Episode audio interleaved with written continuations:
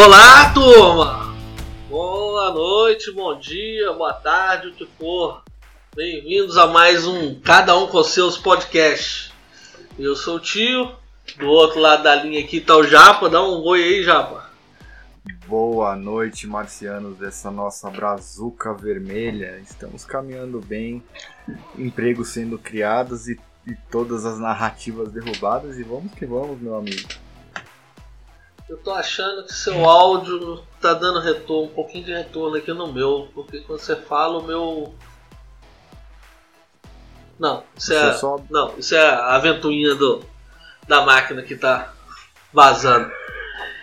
Bem, estamos de volta, ficamos um tempo sem gravar, né? Nosso último podcast foi no dia 20, é isso mesmo? 20 de maio? Acho que foi 20 de maio, uma quinta-feira. Isso.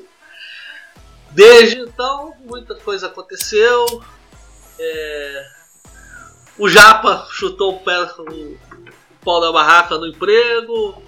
Já arrumou outro. Tirou férias na montanha, ficou isolado. Deve ter enchido a patroa com outro menino. Ah, se Deus quiser, a ideia é essa. Aí, ó. Eu vacinei, quase virei jacaré. Desde segunda eu estou na suspeita de Covid. Fiz exame, deu negativo. Não tem 20 dias ainda de vacina, então estou meio assustado. Estou com alguns sintomas, estou entupido de remédio. Estou tomando Ivermectina, Azitromicina, Nimesulida, vitamina C, zinco. O que mais? É uma pancada de coisa. Se não tiver com Covid, pelo menos eu não vou ter carrapato, não vou ter sarna, vou estar com a imunidade alta, né? Cara, eu tomo Ivermectina assim, muito antes de Covid, porque eu moro na roça, né? Pois eu cuido de cavalo aqui. Então assim, pra eu nem meu menino, nem minha esposa pegar carrapato, esses trem, velho, comprimidinho de Ivermectina, cara, todo mês. Pois é, eu... Boassa, já faz muito tempo. Eu tava tomando... Pô, deixa até o cabelo melhor. Eu tava tomando 15 em 15 dias, 3 comprimidos, né? Que é a dose pra meu... Protocolo padrão. Pra minha pesagem. Agora, ontem eu tomei 3, hoje eu tomei 3, vou tomar mais 3, 5 dias tomando. Tá? Ivermectina, cara, é a coisa... É um dos fármacos mais bem sucedidos descobertos nas últimas décadas, cara. Quem me receitou foi o Dr. Bocha, um amigo da internet, médico lá no posto de saúde, lá na Litoral Paulista. Um abraço, Dr. Bocha, ele ouve a gente, né? E arrumei uma farmácia aqui em Belo Horizonte, ó, fina, que vende azitromicina sem receita. Então, tô na praça. Amanhã eu vou fazer outro exame. Dou um recado pra vocês. Então já tem esse tempo todo que a gente não grava. Muita coisa aconteceu. Vamos que vamos. Ainda estamos nessa pandemia, né, Japa? Do Kung Flu. Do Coronga. Né? Hoje, essa pseudo-pandemia. Né? Essa fraudemia, né? Nós hoje estamos com 479... Como é que é? 479.791 pessoas mortas no Brasil. Dizem que de Covid. Temos 15.596.816 casos recuperados, né? Então isso dá um total de 17.130, mais ou menos.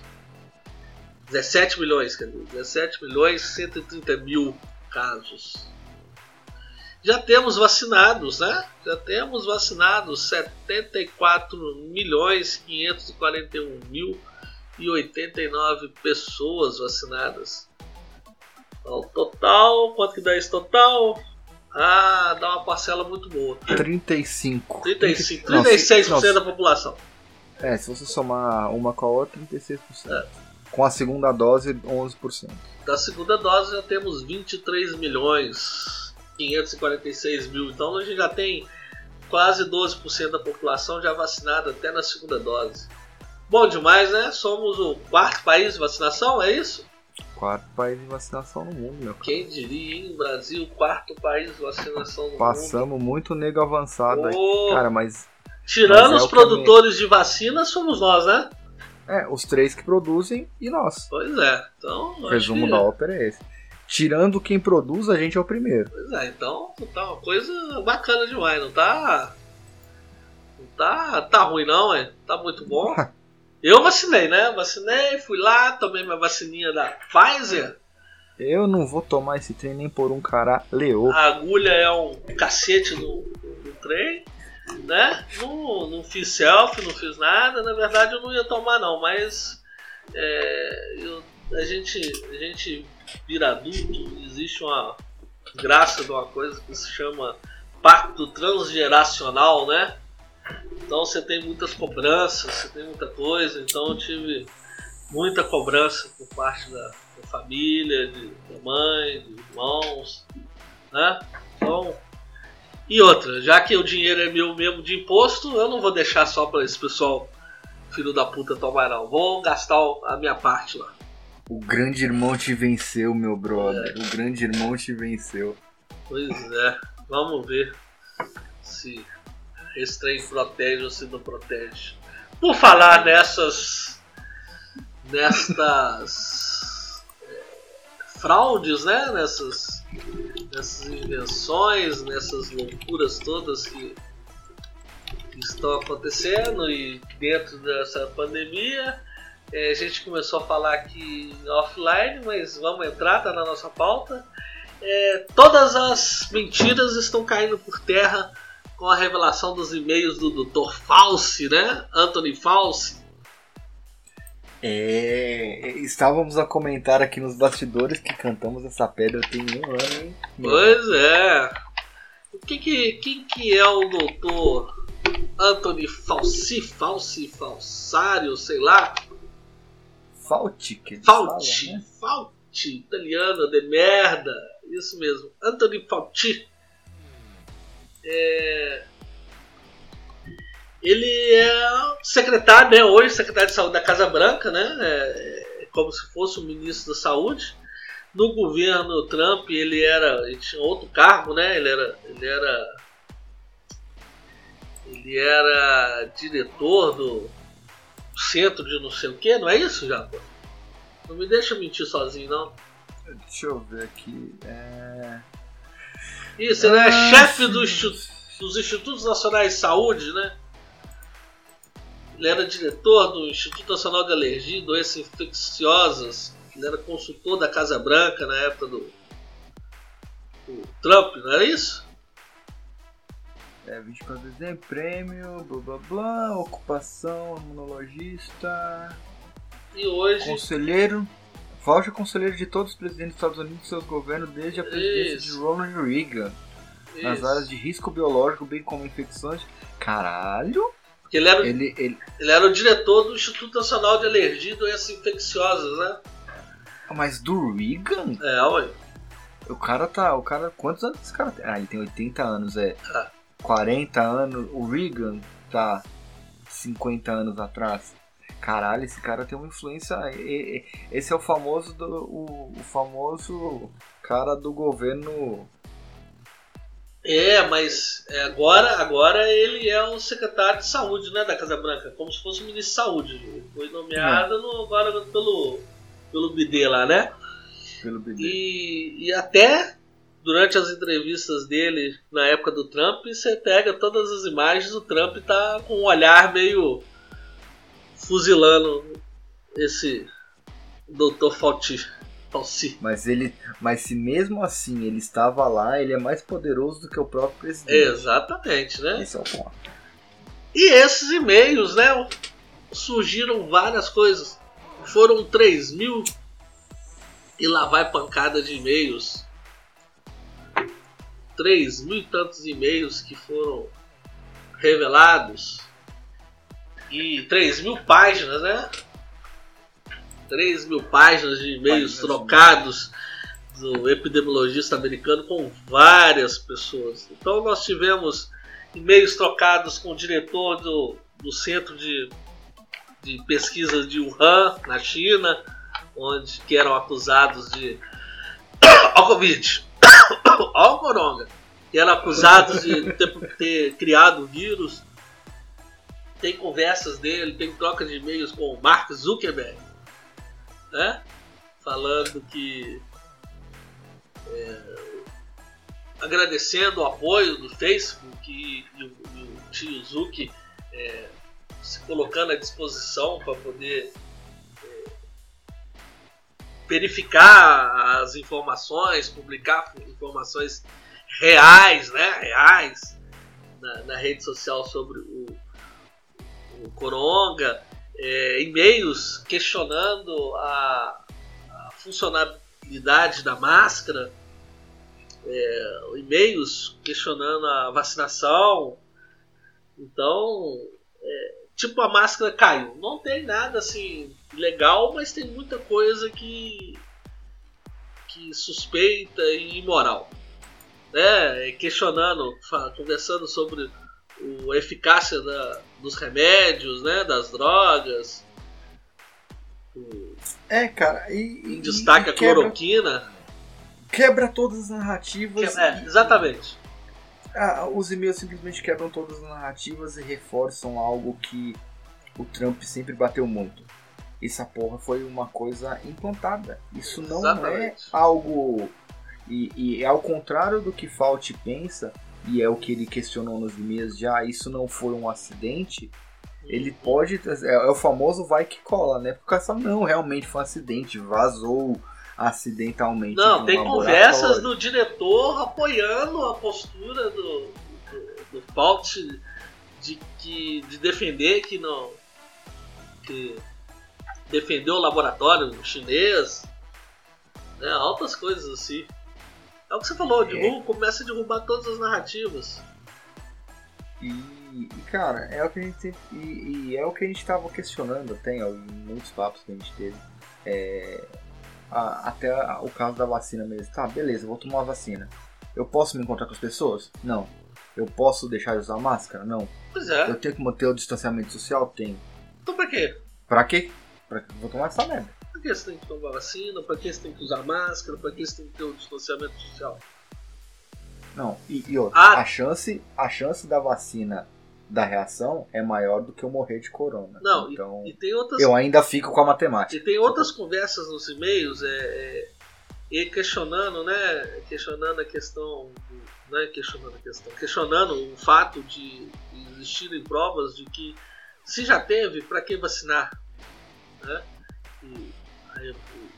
Os anticorpos ficam no organismo para sempre. Igual você vacinar de sarampo, vacinar de catapora. Então... Apesar de que assim, como a classe corona viral, que são os vírus que atacam o sistema respiratório, que são muito próximos das cepas da gripe, eles têm um poder de mutação muito grande. Então assim, a gente vai ter que vacinar, se isso pegar, vai ter que vacinar todo ano. Todo ano você vai ter que... Exatamente. Provavelmente eles vão daqui a pouco criar uma multiviral aí que atende as duas cepas e vão começar a vacinar todo mundo. Mas eu não acho que, sei lá, eu tenho muito receio. Eu acho que desse mato dos e-mails do infectologista americano ainda vai sair muito cachorro. Acho que vai sair muita coisa. Cara...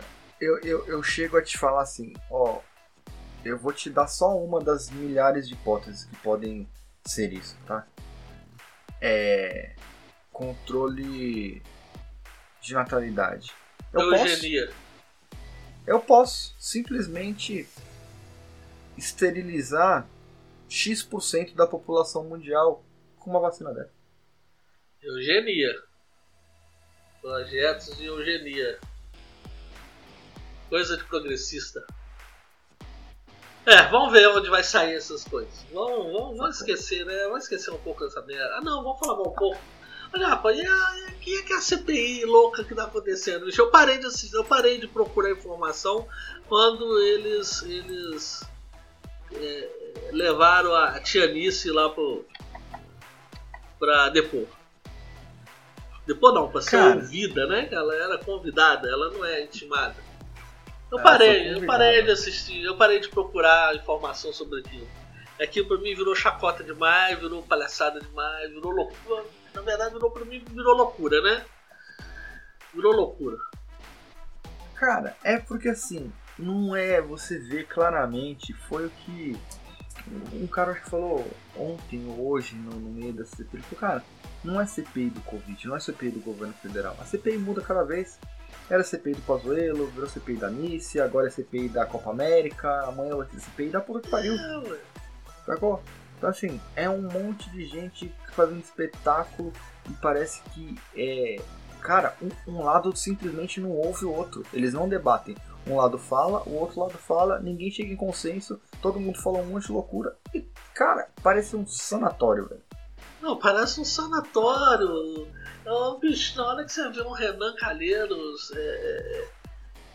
questionando as coisas e colocando como se fosse o Salvador, você vê que o trem já escambou pra putaria, não tem jeito. O presidente da CPI tem esposa presa, irmãos presos por desvios da saúde. Então virou palhaçada, virou uma putaria, virou um escárnio. A grande especialista em doenças é ridicularizada, a outra que é médica de TikTok ganha toda uma projeção. Ah não, aí virou zona. Nossa, até zona é menos bagunçado que isso. É mais organizado. Não, né? Deus me livre. É uma loucura. Sem noção. E ninguém entra pra defender, né? Ninguém entra pra defender. Eu gosto de ver que quem defende... Ah, as mulheres não entram pra defender a mulher que foi achacada na CPI. Mens interrupting, né? Que as feministas falam que o homem interrompe a mulher ao falar. Era mato ali, né? O Renan e o presidente da CPI interrompiam a mulher toda hora de falar e ninguém levanta a bandeira para defender a mulher. Né? Pavoroso, bicho, pavoroso. Aquilo ali, Brasília, outro dia nós estávamos gravando outro aí, nós estávamos comentando o que é a CPI. CPI é aquilo mesmo, é só para poder fazer bagulho. Ah, tem uma nova! Eu não coloquei na pauta pra te colocar ligado nisso. O Randolph, né? Que é um dos. Né, o senador do DPVAT. Randolph falou hoje, ontem, que por causa, né, daquele meme da doutora Marta, que eles colocavam um meme com a Mia Khalifa, falando que aquela médica, não sei o que, tinha que ser ouvida. Ele falou que talvez vai ter que chamar a Mia Khalifa pra ser ouvido na CPI. Ai, que maravilha. Tá, o trem passou de zona, bicho. O trem passou, foi de zona. Ele falou em tom irônico, né? Mas falou. Ai, cara, é um escárnio. E é com o nosso dinheiro, cara. Aqui, ó. E com o nosso dinheiro, cara. 7 dias atrás, Randolph considera inevitável ter que convocar a Mia Khalifa para a CPI. Em todo deboche, o senador diz que ouvirá a ex-atriz pornô, personagem de meme, no ano passado ao se passar por médica que defendia a cloroquina. Não. Pula. É de cair o cu da bunda, né? Pula, já que nós falamos de médica TikTok, a gente fica tentando evitar porque é coisa de mongolão, mas os números e a fraude não deixa a gente não tocar nesse assunto. TikTok e o Kawaii, Japa. Essas coisas de retardado que tá dominando o pessoal. Meu irmão, graças a Deus, eu sei do que se trata, mas eu não tenho conta em nenhum dos dois. Eu tenho orgulho de ser um poço de resistência, não tenho, nunca usei, cara, nenhum nem outro. Então vamos tentar explicar aqui pro modo rasteiro, que eu já vi algumas vezes, mas também não tenho tanta não familiaridade com o treino. Não tenho tempo, eu não tenho tempo pra isso. A verdade é essa. O trem, ó, o Kawaii e o TikTok são dois apps concorrentes, né? São chineses. Ó o Covid! Ó o coronga aí. São chineses, né? E são aplicativos de videozinhos, né? As pessoas publicam videozinhos ali e outras pessoas assistem, né? Mongolões publicam videozinhos e outros desprovidos de QI assistem. E o interessante, né, é que a plataforma, o app, paga para a pessoa, paga pelo ócio da pessoa, né? Paga para a pessoa ficar ali assistindo o vídeo. Os stories do Instagram. É como se fossem os stories do Instagram. Só que os stories do Instagram você faz um comenta, curte, não sei o que, e o TikTok você curte também, eu acho que você clica no coração, uma coisa assim. E joguinho de macaco, né? É, os stories do Instagram, os stories do Instagram você passa pro lado, clica pro lado, passa. O do TikTok você passa pra cima. E ele usa o algoritmo, né? Aí eu tô falando genericamente dos dois. Eles usam o algoritmo pra te apresentar aquilo que faz parte do seu perfil. Aquilo que eles roubam de informação de você, né? Que eles pegam nas suas redes sociais, pegam no seu uso do próprio aplicativo, daquilo que você curte, de palavras, hashtags que você usa nas outras redes sociais, né? Ele dá uma chupada nos seus dados aí, no seu telefone, para poder alimentar o algoritmo para ele te apresentar aquilo que ele para te prender, né? E a pessoa... Cara, mas eu acho que é assim, só um apêndice sobre como você está falando de dados, eu acho que vale a ressalva. Na verdade, você já viu aqueles jogos de psicólogo? Que ele te mostra uma foto, o que você está sentindo, foto que você está sentindo. Teste de Rorschach. Eles estão fazendo isso em escala global e de forma muito rápida. E isso é muito poderoso, porque se você tem o perfil de vulnerabilidade psicológica de um volume muito grande de pessoas, você tem um poder na mão de manipulá-los de forma muito precisa. E o Brasil é destaque, porque a massa brasileira é muito grande, o número de usuários brasileiros é muito grande, todo mundo quer, né, morder essa fatia do mercado, que é o mercado brasileiro. E eles pagam, bicho, eles pagam pelo seu ócio, né? Eles remuneram com moedinhas, rubi, não sei mais o que é o nome que inventa pro negócio. E você tem que cumprir algumas tarefas, tipo assistir não sei quantos por dia, compartilhar não sei quantos por dia, não sei o que. E você vai cumprindo essas tarefas e ele vai te remunerando, né? E isso virou febre, o ócio das pessoas. Eu, por exemplo, no tempo de ócio é muito escasso e eu procuro gastar ele com coisas proveitosas para mim, ou para minha família, para minha filha, né? Eu sempre tento fazer esse ócio meu render alguma coisa. Mas tem pessoas que não. Igual, por exemplo, eu ouço podcast na hora que eu estou no trânsito no carro. Digo, não estou de moto, eu estou de carro, eu tiro para ouvir podcast. Muitas pessoas não, muitas pessoas dentro do ônibus, dentro do metrô ou dentro do Uber tá vendo TikTok ou Kawaii. Olha o Instagram. Olha o Instagram. Facebook. Então muita gente cai nisso. E agora estão pagando, é mixaria, bicho, mas estão pagando e as pessoas estão acessando e essas plataformas não conseguem explicar direito esse plano de bonificação que eles têm, né? Esse plano de gorjeta, eles não conseguem explicar e também não conseguem explicar sobre o conteúdo que eles puxam do celular, o que eles roubam do nosso celular, né? Eu uso antivírus pago, uso VPN no meu celular. Na hora que um dia que eu tentei instalar o tal do TikTok, e na hora o antivírus gritou e falou que não. Bom, não gostaria de instalar aquilo não. Pensa o seguinte, ele não está simplesmente coletando os dados que você passa, entre aspas, de forma voluntária. Ele tem acesso a dispositivos como o seu microfone, a sua câmera.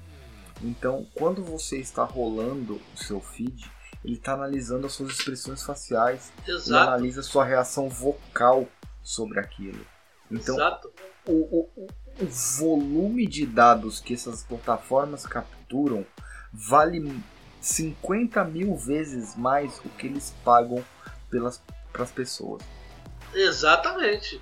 As empresas, uma das empresas, tem informação de uma das empresas aqui, de qualquer, acho que é do dono da Kawai, a empresa que é dona da Kawai. A empresa que é dona da Kawai até hoje gira no vermelho. E gira absurdo no vermelho. Porque é uma estrutura monstruosa para você tentar um aplicativo. Acho essa informação aqui de valor. Vou demorar a achar. Mas ela gira muito no vermelho. É sem explicação. Não tem uma explicação lógica de como que ela se mantém. Porque ela paga as pessoas. Ô tio, pode isso pode ser tanta coisa. Cara, teve um caso recente, mas não muito. Um hacker injetou um código na página principal da Prefeitura de São Paulo. Sabe pra quê? Pra usar todo mundo que acessava a página pra minerar Bitcoin. Pois é. Então, ele tava minerando Bitcoin pelo navegador das pessoas. Olha que maravilha. E eles podem estar fazendo isso.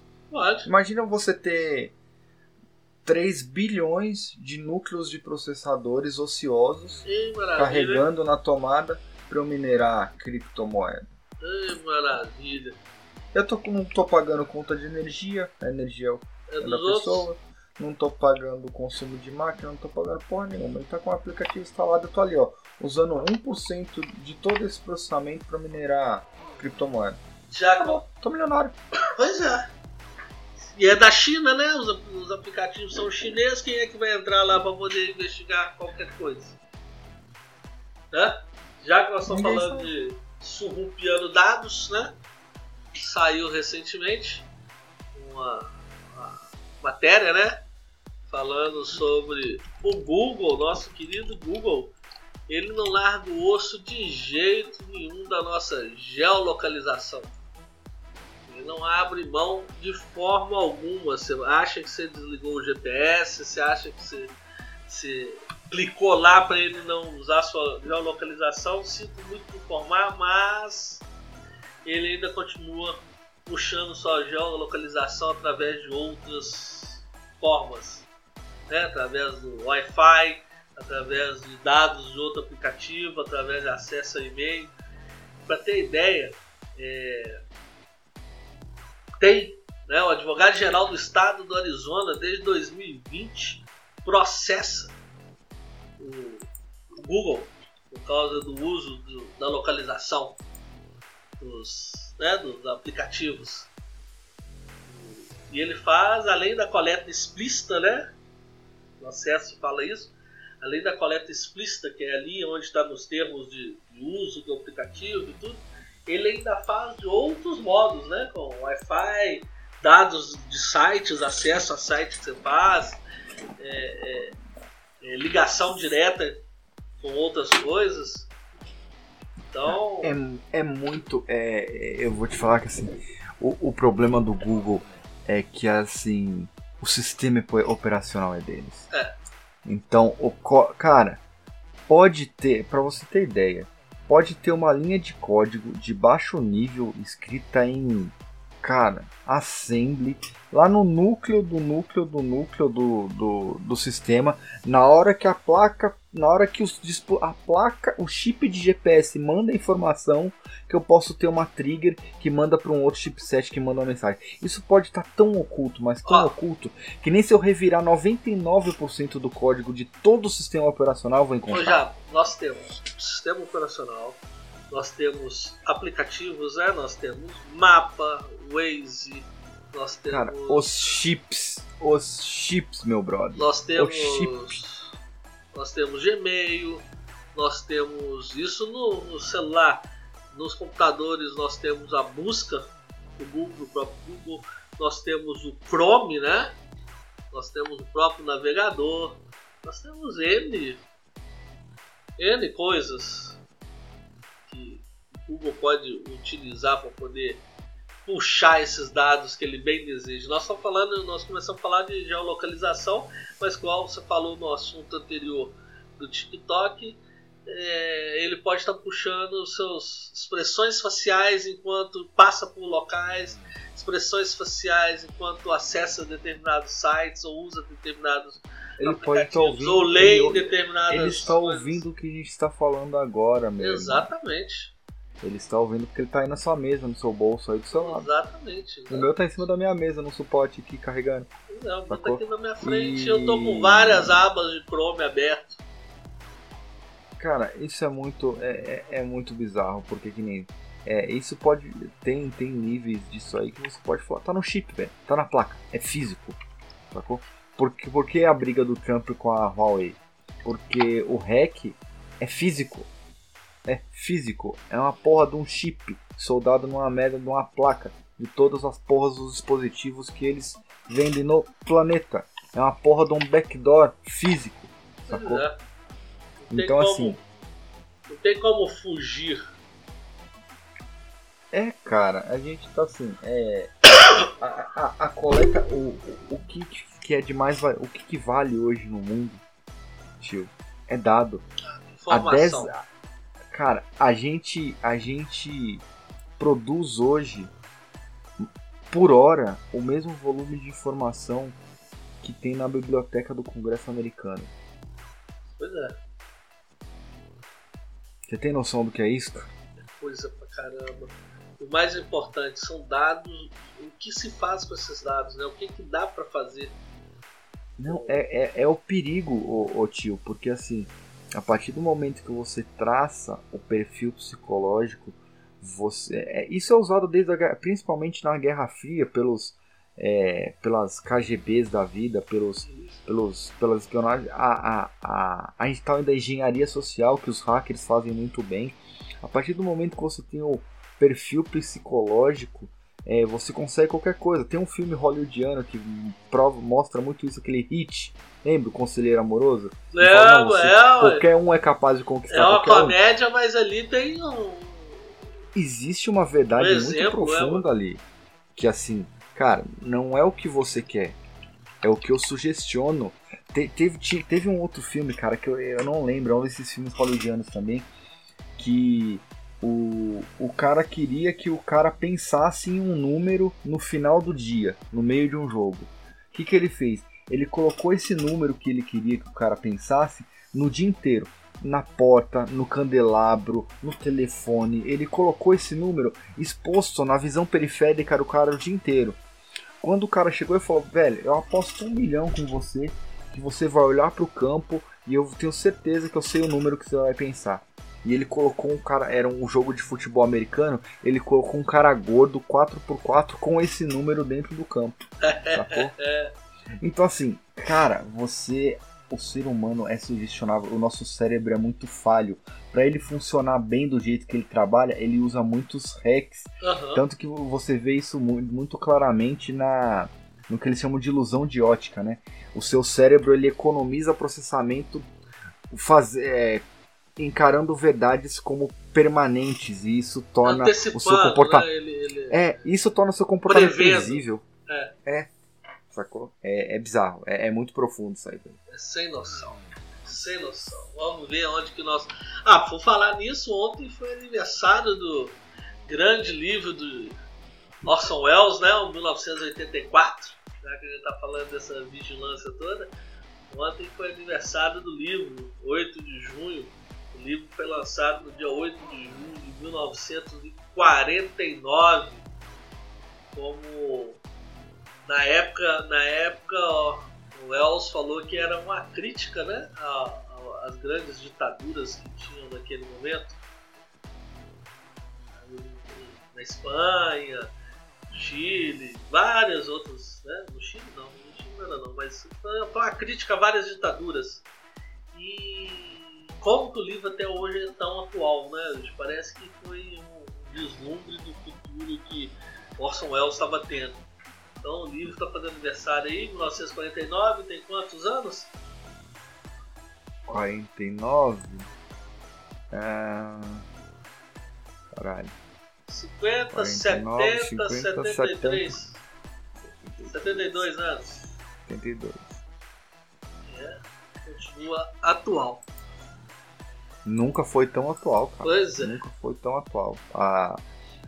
Quando você fala de, principalmente de padronização, que ele falava muito, que as pessoas seriam iguais, o chip de controle, as formas de controle mental, principalmente, né? Que aí a gente volta no que a gente estava falando agora dos aplicativos. O que eles estão querendo é justamente isso. A partir do momento que eu tenho esse profiling, eu controlo. Simplesmente controlo. E eu controlo em massa. Eu controlar os bilhões, sacou? É algo muito absurdo. Aproveitando, nós estamos falando de governo, né? Falando desse controle. E aí, Japa? Nada a ver. Vamos pular para outro assunto. E aí, Japa? Perdemos o peru? Cara, eu ia comentar justamente um padrão que tá me preocupando muito. Foi Trump, Fujimori agora, e o padrão é exatamente o mesmo. Exatamente. Onde que esses opositores ganharam? Nos votos internacionais, por correio e no interior. Exatamente. Foi assim, os Estados Unidos, teve um outro país, eu acho que aqui na América Latina, que também foi assim. Ó, a eleição no Peru. E agora no Peru. Já tá com 98,5 votos, 98,5 apurados. Né? O Castilho, né, que é o candidato da esquerda, lidera com 50,19% dos votos.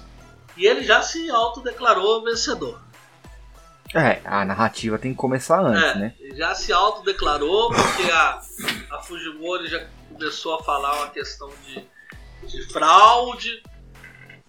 A Justiça Eleitoral do Peru já começou a falar que é um absurdo, é um mau favor que se faz à democracia falar de fraude. Acho interessante isso, né?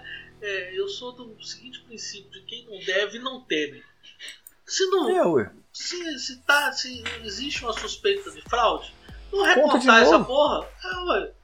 Vão recontar, vão verificar. Não custa nada, vão. Pelo contrário, verificando a gente aprimora até mais a democracia, aprimora até mais o processo. A gente tem certeza que a gente ganhou, a gente prova pra vocês que a gente ganhou,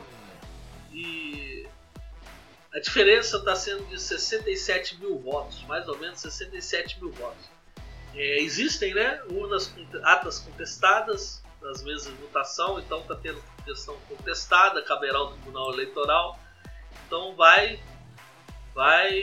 se arrastar um pouquinho mais. Mas é o que você está falando, está repetindo o padrão do que aconteceu nos Estados Unidos. Eu temo por... Tá repetindo aquilo.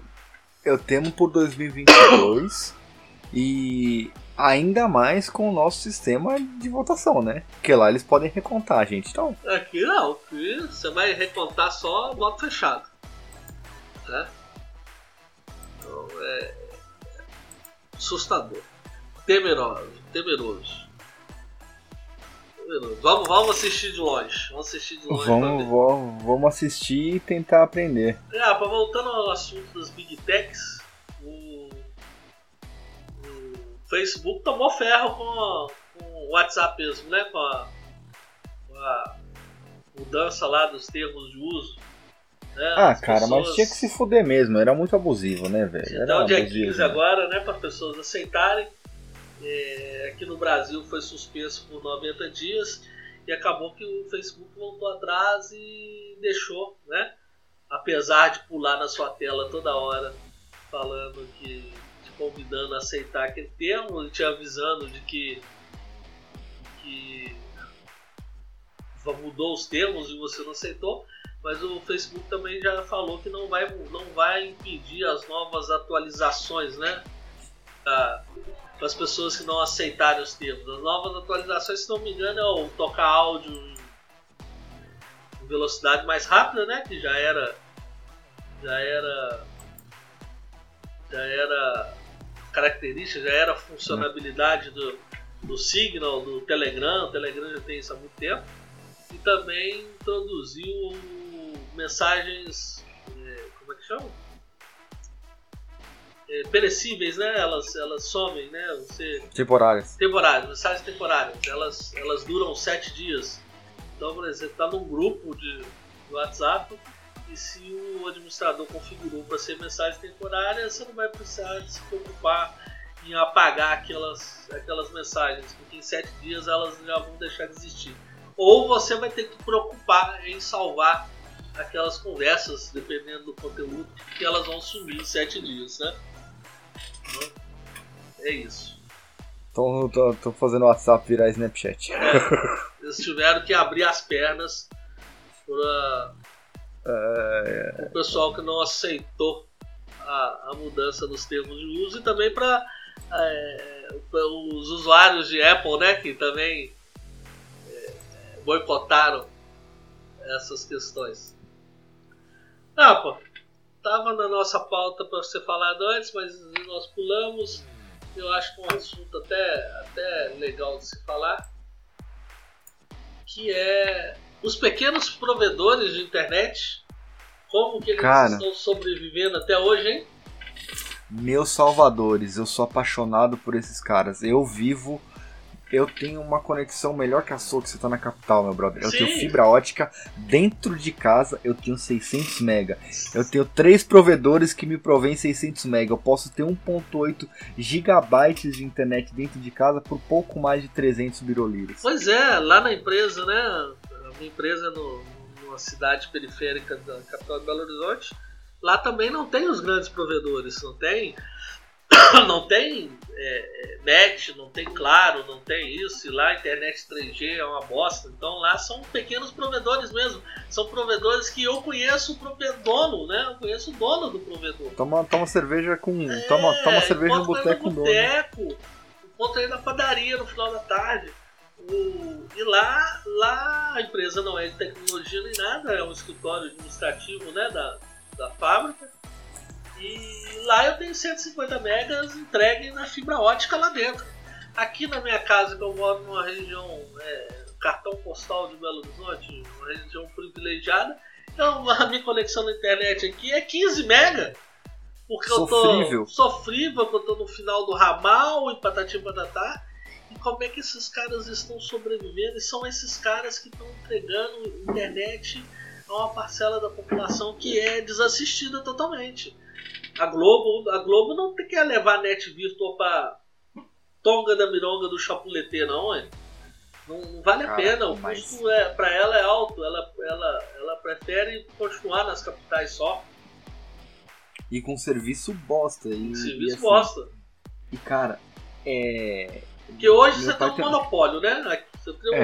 Não adianta você falar que não é um monopólio, não, porque é um monopólio de poucas, né? É um monopólio dividido. Hoje aqui em Belo Horizonte, onde eu tô, eu tenho Claro, que é a Globo, né? Claro Net. Tenho a GVT. E tenho... Oi. Tenho a Oi, que tá perdendo espaço pra caramba recentemente. Né? Não, porque a Oi sempre foi uma bosta, né? Espaço, sempre foi uma bosta e agora tá pior, né? Que é a tecnologia antiga, DVI, né? Eles vão DSL ainda, velho. É, DSL.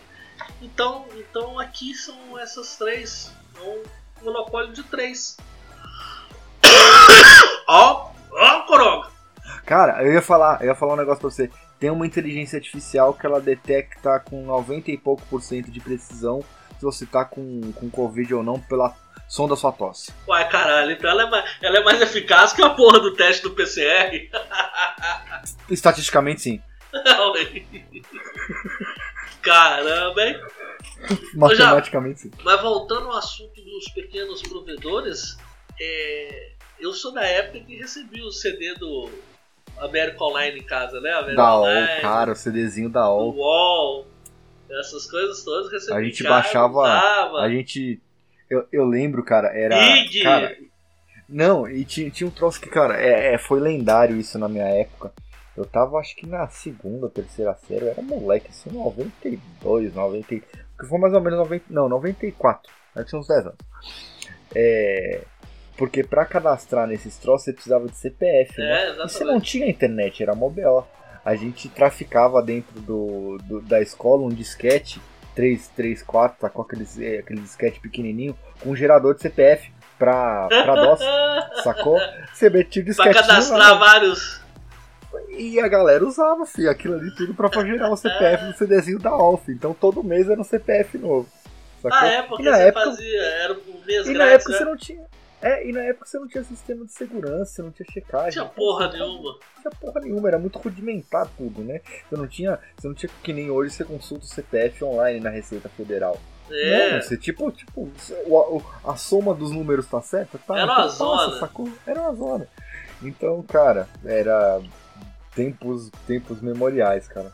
E esses pequenos provedores já estão levando a internet onde não chegava. E com uma qualidade melhor do que muito provedor grande. Que não adianta falar que todo mundo tem um celular na mão se não tem um 3G decente.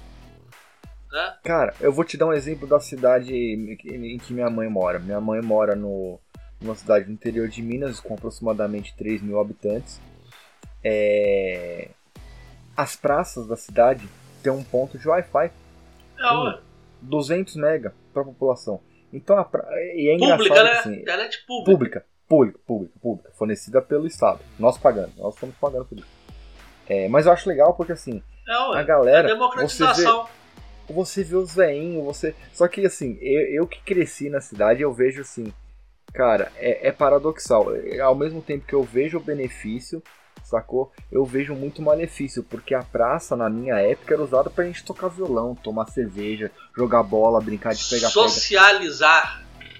Cara, hoje você vê um sentado do lado do outro, nos mesmos bancos da praça, cada um com seu telefone, um mostrando o telefone pro outro, tirando uma selfie.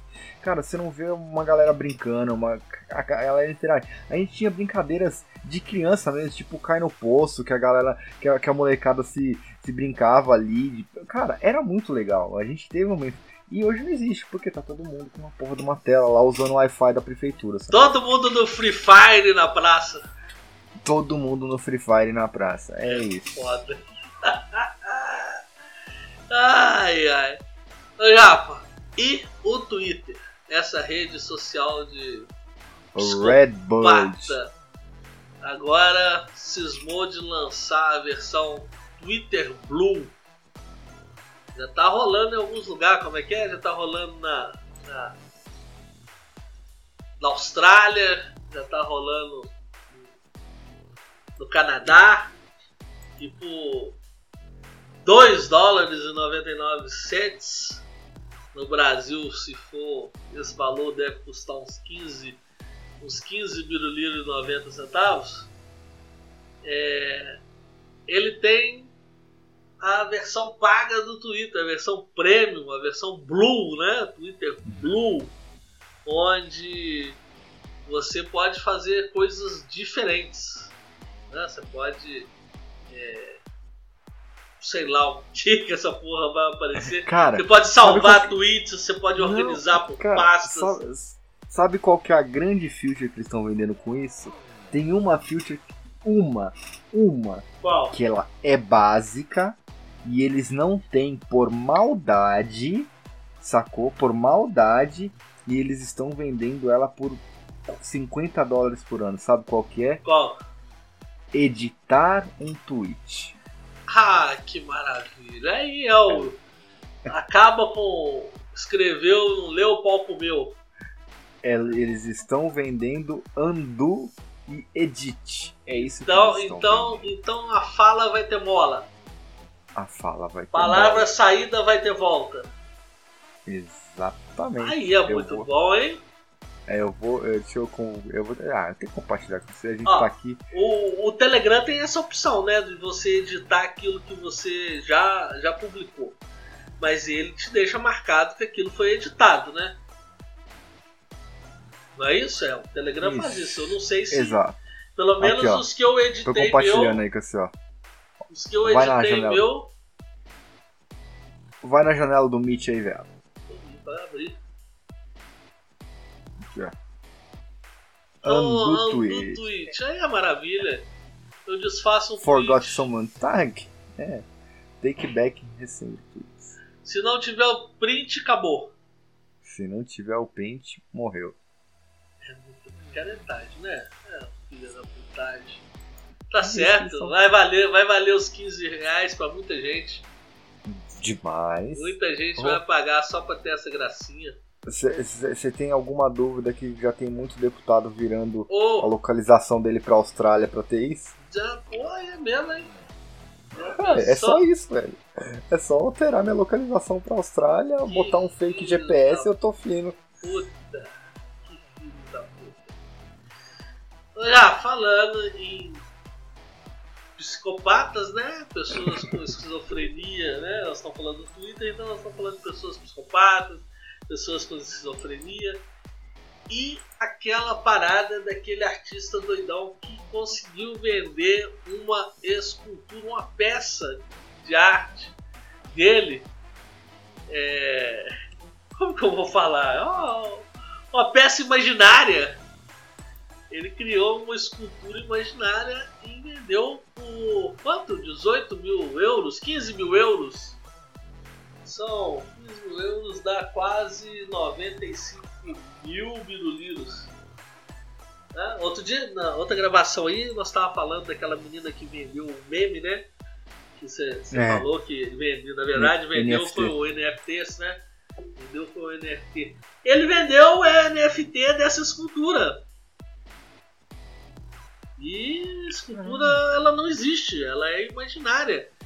E vamos dizer, o bacana dela é ela ser imaginária. O próprio artista, como é que ele chama? Salvatore Graal. Salvatore Graal falou aqui Aí ele citou: o conceito das minhas esculturas é completamente diferente das provocações de Marcel Duchamp no início do século XX ou da arte conceitual dos anos 60. O que mais ele falou?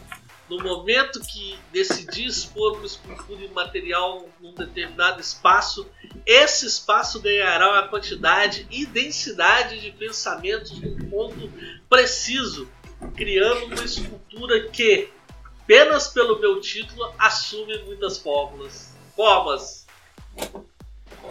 Você acredita nisso, bicho? E ele ainda... entregou. Uma coisa estragada, né? Ele ainda entregou um certificado de autenticidade, né? E um papel assinado que a pessoa estava comprando a obra imaginária dele. 90 mil. Cara, é a mesma coisa que eu fazer uma festa de aniversário pro meu amigo imaginário, né, velho? Mas pelo menos a festa de aniversário pro seu amigo imaginário, ele pelo menos... pelo menos como, né? A gente tem criança, a gente sabe que a questão de amigo imaginário é sério. Eles realmente existem para as crianças. Mas uma obra de arte, bicho. Uma obra de arte. Eu vou te apontar para um canto vazio da minha sala e falar assim: olha que peça, que maravilhosa.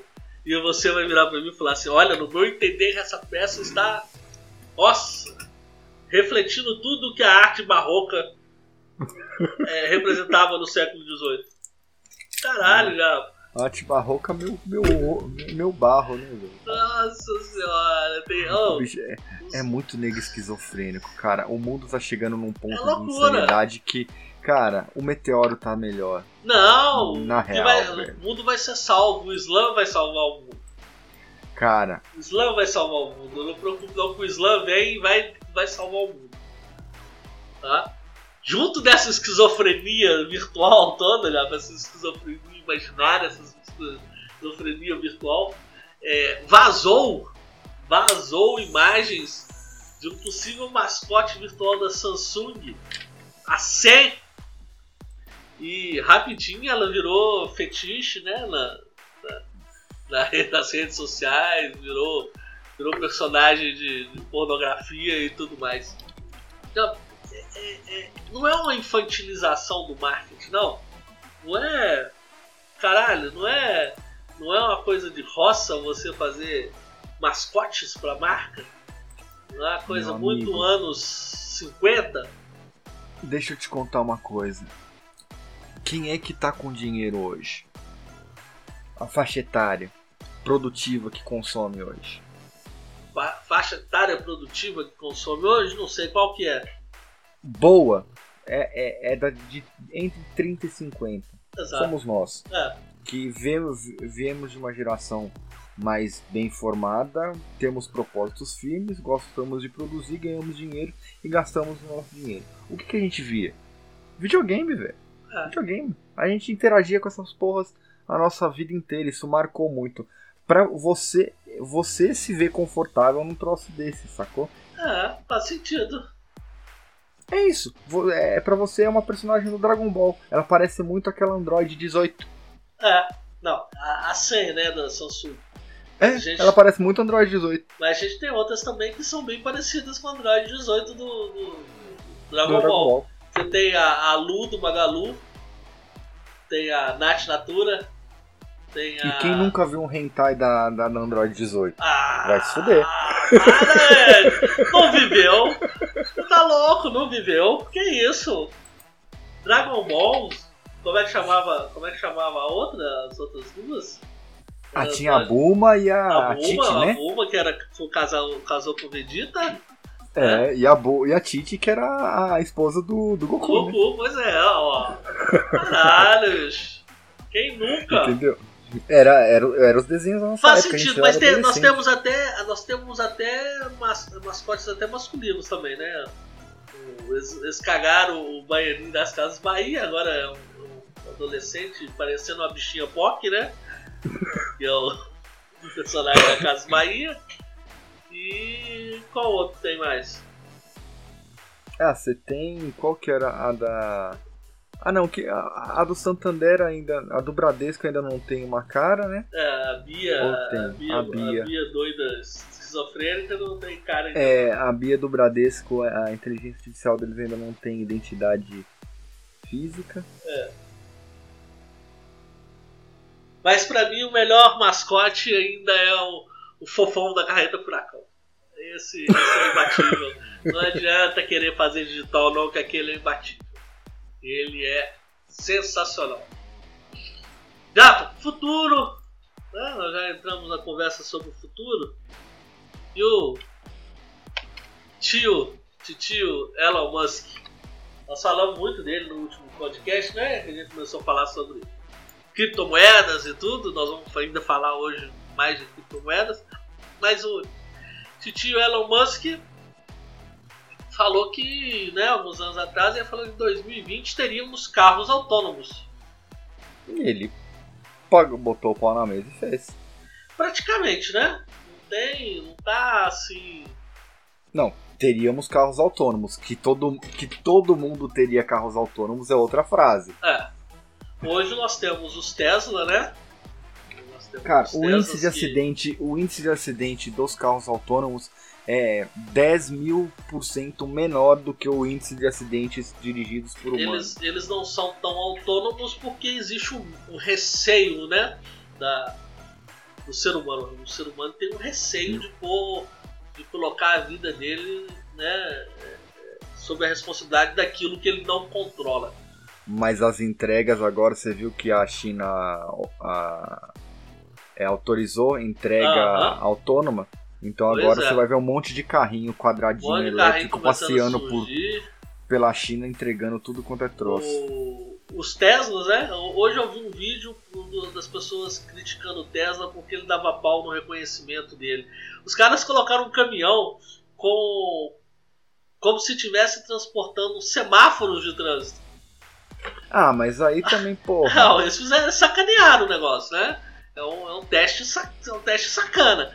Colocaram o Tesla para poder andar atrás do caminhão. E o caminhão do Tesla, o carro da Tesla reconhecia, né, como se estivesse caindo semáforos da traseira do do caminhão, mas reconhecia como se tivesse desligado, sem lâmpadas, né, luminosas. Reconhecia os sinais caindo. O vídeo é engraçado, que você vê que tá caindo da carroceria do caminhão o semáforo. Ele reconhecia daquela forma. Mas era um teste sacana, Outro dia eu vi um vídeo de um colega na Europa que ele simplesmente estava dançando dentro do Tesla enquanto o Tesla tocava um pau no trânsito. O Tesla estava tocando em direção ao Cara, não, dele. Tem. Se você for olhar no YouTube, tem vários rides de Tesla. Tem viagens, cara, o cara falou, ó, em uma viagem de 4 horas, ele teve que intervir durante 12 segundos. Pois é. E foi coisa que, assim, um cachorro passou correndo atravessado. Na verdade, pista, o próprio carro resolveria, mas ele no susto interveio, né? Exato. É. O carro resolveu sozinho, ele meteu a mão no volante porque ele assustou. Sabe? Ó, na minha área, que é mineração, né? Já temos no Brasil minerações todas funcionando com caminhões autônomos. O caminhão para perto da máquina, a máquina carrega o caminhão, isso caminhão de 100 toneladas, 120 toneladas. Carrega o caminhão com 120 toneladas, o caminhão anda a mina inteira. É autônomo até lá na área de descarregar, manobra, descarrega e volta para buscar mais. Isso é real. O caminhão funcionando 24 horas, totalmente autônomo. Mas, cara, é trabalho mecânico. Você não precisa de um ser humano para isso. Isso já está funcionando muito bacana. E os carros ainda não surgiu outra marca, mas você já tem. Você já tem Silence, né? Não tem. A Volvo, assim, só que são marcas de luxo, né? Não, mas estou falando que assim, são ensaios, né? Assim, com o grande público, você tem o Tesla, que é totalmente autônomo, e você tem ensaios de outras marcas. Você tem o Volvo, que já colocou para todo mundo aí, ele se mantém dentro da faixa. Volvo, Volkswagen, Jaguar, várias marcas, ele já mantém dentro da faixa, ele já mantém a distância do carro da frente, ele já freia, né? Sozinho. Ele já segue o fluxo do trânsito sozinho. Então já tem vários ensaios assim. Eu acredito que não demora muito não, já. Cara, você viu a compra que a Embraer o pedido que a Embraer fechou? Não, por quê? Ele vendeu 200 drones para transporte autônomo via drone, cara.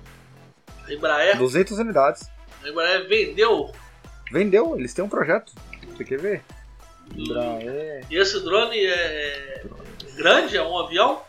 É um. Ó. Assina acordo para desenvolver drone. Aqui. 21. Não, recente, cara. Notícia recente. Aqui, ó. Startup da Embraer recebe encomenda de táxi voador para humanos. É isso aqui, ó. E que maravilha, hein? Teoricamente, um avião, ele voa sozinho, né? Sim, ele voa muito mais sozinho do que controlado. Na verdade, é aquilo que eu tava falando. É o medo do ser humano de não ter controle sobre aquilo, né? Ele funciona... Né? O ser humano tem medo de colocar... Né, a vida dele na mão de uma coisa que ele não consegue controlar. Apesar de já coloca muita coisa, né? Cara, a sua água, a sua luz... Toda ela é automática. Tudo isso é automatizado. Envy, Urban Air Mobile Solutions. 20 unidades de táxi voador. 200 unidades. 200 unidades. Olha que doido. É. Muito bacana. E a Embraer é a primeira no planeta. Olha, quem diria, hein? Ah, Nubank é a nona startup mais valiosa do planeta. Nubank? Ah, Nubank, o Buffett, você não viu que o Buffett injetou $500 milhões no Nubank? É mesmo? Ué. O Buffett botou 500 milhões no Nubank ontem, filho. Que fino, hein? Que fino. Já que estamos falando em novidades, tecnologia, e o novo carregador da Xiaomi dos chineses, 8 minutos, velho. 10% em 44 segundos. Ô, bicho, isso impacta em tudo. Não só no carregamento de bateria de celular, carregamento de bateria de carro, carregamento, uso de computadores, uso de equipamento eletrônico. É uma bateria de 4.000 mAh, né? Que carregou em 2 minutos. Exato, sei, mas a questão... O meu telefone é um Galaxy S20 Plus. A bateria dele, se não me engano, é 3.000 mAh. Não, é mais, muito mais. Não. Você tá doido? Olha aí, você vê. Que isso, velho? Não, é bateria Galaxy S20 Plus.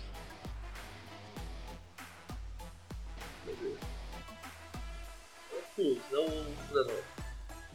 4.000 mAh é uma bateria de 4.000 mAh. Em 8 minutos. A minha bateria, eu carrego ela. Na verdade, eu carrego ela várias vezes ao dia. 4.500 mAh. O meu carregador é aquele. Como é que chama? Turbo? Fast Turbo? É aquele mais rápido. Charge, né? É o mais rápido. Então tem o Fast Charge e o Fast Turbo. Eu carrego mais rápido. Ele em 1 hora ele carrega a bateria dele toda. E já me dá uma autonomia muito boa.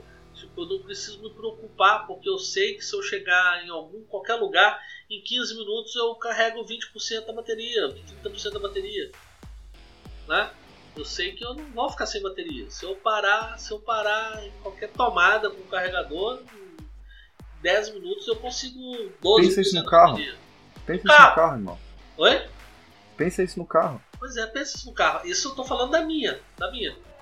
Agora pensa isso no carregador desse da Xiaomi que tá lançando. Como é que ele chama? Hypercharge. Imagina isso no Hypercharge. Você carregar um celular desse em 8 minutos. Eu vou te contar, pra que nós vamos ter... Para que a gente vai ter notebooks e tablets tão econômicos? Para que nós vamos ter celulares tão econômicos? Nós vamos precisar de celulares tão econômicos mais? Não. Por exemplo, eu posso ter um celular com uma bateria de 1.000 mAh e carregar ele 2-3 vezes no dia. Ô tio, você não pensa o seguinte... Eu que trabalho mais no escritório, eu tenho um carregador na minha mesa, então... Você não viu o que esses caras estão fazendo? Eles estão colocando carregadores que você carrega a 2 metros de distância. Você vai botar um carregador de telefone no escritório. Todo mundo que estiver próximo vai estar carregando. Pois não. Então, mas aí você tem que pensar por que nós vamos ter que desenvolver baterias menores, com mais capacidade. Nós vamos até atrasar um pouco a evolução por causa de uma evolução de outra coisa. Nós não vamos precisar de bater cabeça para fazer baterias mais eficientes, já que o carregamento se tornou mais eficiente, entendeu? Nós não vamos precisar de ter tantas baterias grandes e com grande capacidade.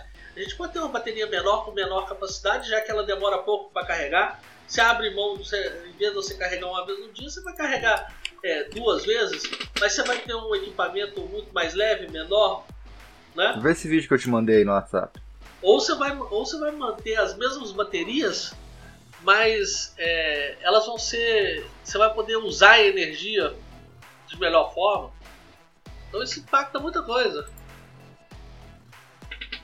Da Xiaomi de novo, né, esse vídeo. Entrou no ambiente e está carregando. O device ainda é um monstro, né?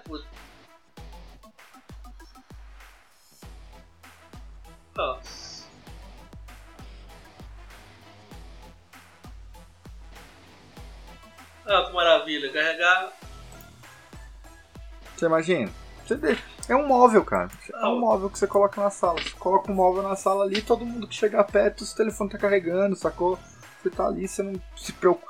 Isso, e aí que tá. Aí os locais públicos vão começar a fornecer isso. Todo mundo vai fornecer isso. Aí eu vou fazer uma grande pergunta. vai precisar de bateria? Se a energia é onipresente, pra que eu preciso de bateria? Exatamente, pra que eu preciso de bateria se a energia vai ser onipresente? Imagina um método de carregamento desse nos guarda-reios de uma rodovia. Você vai precisar de quase 600 kg de bateria num carro? Se a energia está sendo tão onipresente no ar? Hã? Aí, ó, olha como é que as coisas começam a se desenvolver. E, nossa, a gente estava falando do carro autônomo, estamos falando do carregamento rápido. São coisas que... Cara, tem coisas que nem ficção científica era há 50 anos atrás. Pelo pessoas contrário, não pensavam nem como ficção científica. Pelo contrário, tio, sabe quem falou que isso era possível? Da energia? É. Tesla. Tesla falou de transmissão de energia pelo ar há 70 anos atrás. Isso é possível. Eu vou provar pra vocês, ele não teve tecnologia, mas ele já tinha certeza que era possível. Reza a lenda que ele não era desse tempo, hein? Reza a lenda, tem muitas lendas. Cara, teve um instrumento de Tesla que foi, que assim, é lendário nas histórias do submundo aí, que ele fez um amplificador sonoro tão potente que ele provocou um terremoto, ele quase derrubou um prédio com um dispositivo do tamanho de um telefone, sacou? Ah, eu já ouvi essa história já. Que ele quase foi preso, foi por isso que ele foi isolado, cara. E Tesla era um dos caras, ele era considerado super perigoso, porque a cabeça dele é monstro, né? Ele era maluco, né?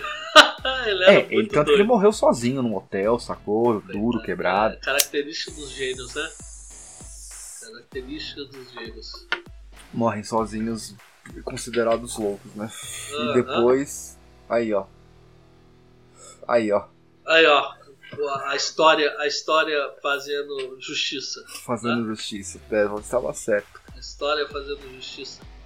Olha, vamos adentrar um assunto que recentemente começamos a brincar, né? A gente começou a comentar sobre isso num desses episódios para trás, que a gente comentou, né, sobre os bitcoins, as criptomoedas, e acabou que nós começamos a adentrar neste mundo, já estamos com algum dinheirinho nesse mundo, né? Brincando com os biroliros lá, né? Com alguns biroliros, alguns... Ó, minha PNL de ontem deu 4%, velho. Aí, ó, oi. Cadê a minha? Deixa eu ver aqui. Cadê? A minha já fechou. Deu 4% em Bitcoin, porque o Bitcoin caiu, mas deu 3% em dólar USDT, né? O dólar caiu o nosso também, né? O dólar deu uma bacaiada, porque o dólar deu uma queda, na hora da conversão veio uma bacaiada pra cima da gente. Cara, a minha deu 5%, quando deu a sua? A minha deu 4% em Bitcoin e 3% em dólar. A minha deu 5.09. Como é que você vê essa diferença em dólar e Bitcoin? Não vê, né? Você vê você vai no aplicativo aí, você vai em carteira. Eu uso muito aplicativo, né? Você vai em carteira, na hora que você vai lá no mercado spot, lá de exchange, ele vai te dar isso aí, a PNL e o... Em dólar e em Bitcoin. Ah, tá, isso mesmo. 5.9% que foi minha variação. Mal demais. Imagina você fazer isso todo dia. Por menor que seja a sua grana, cara, a matemática ela não mente. Bom demais, Se você fizer 5% todo dia, esses míseros biroliros que você colocou aí em 2 anos viram uma montanha de grana. 5% tá bom demais, bicho, olha. Por dia? Olha, que maravilha. 1 ano de poupança, 1 ano e meio.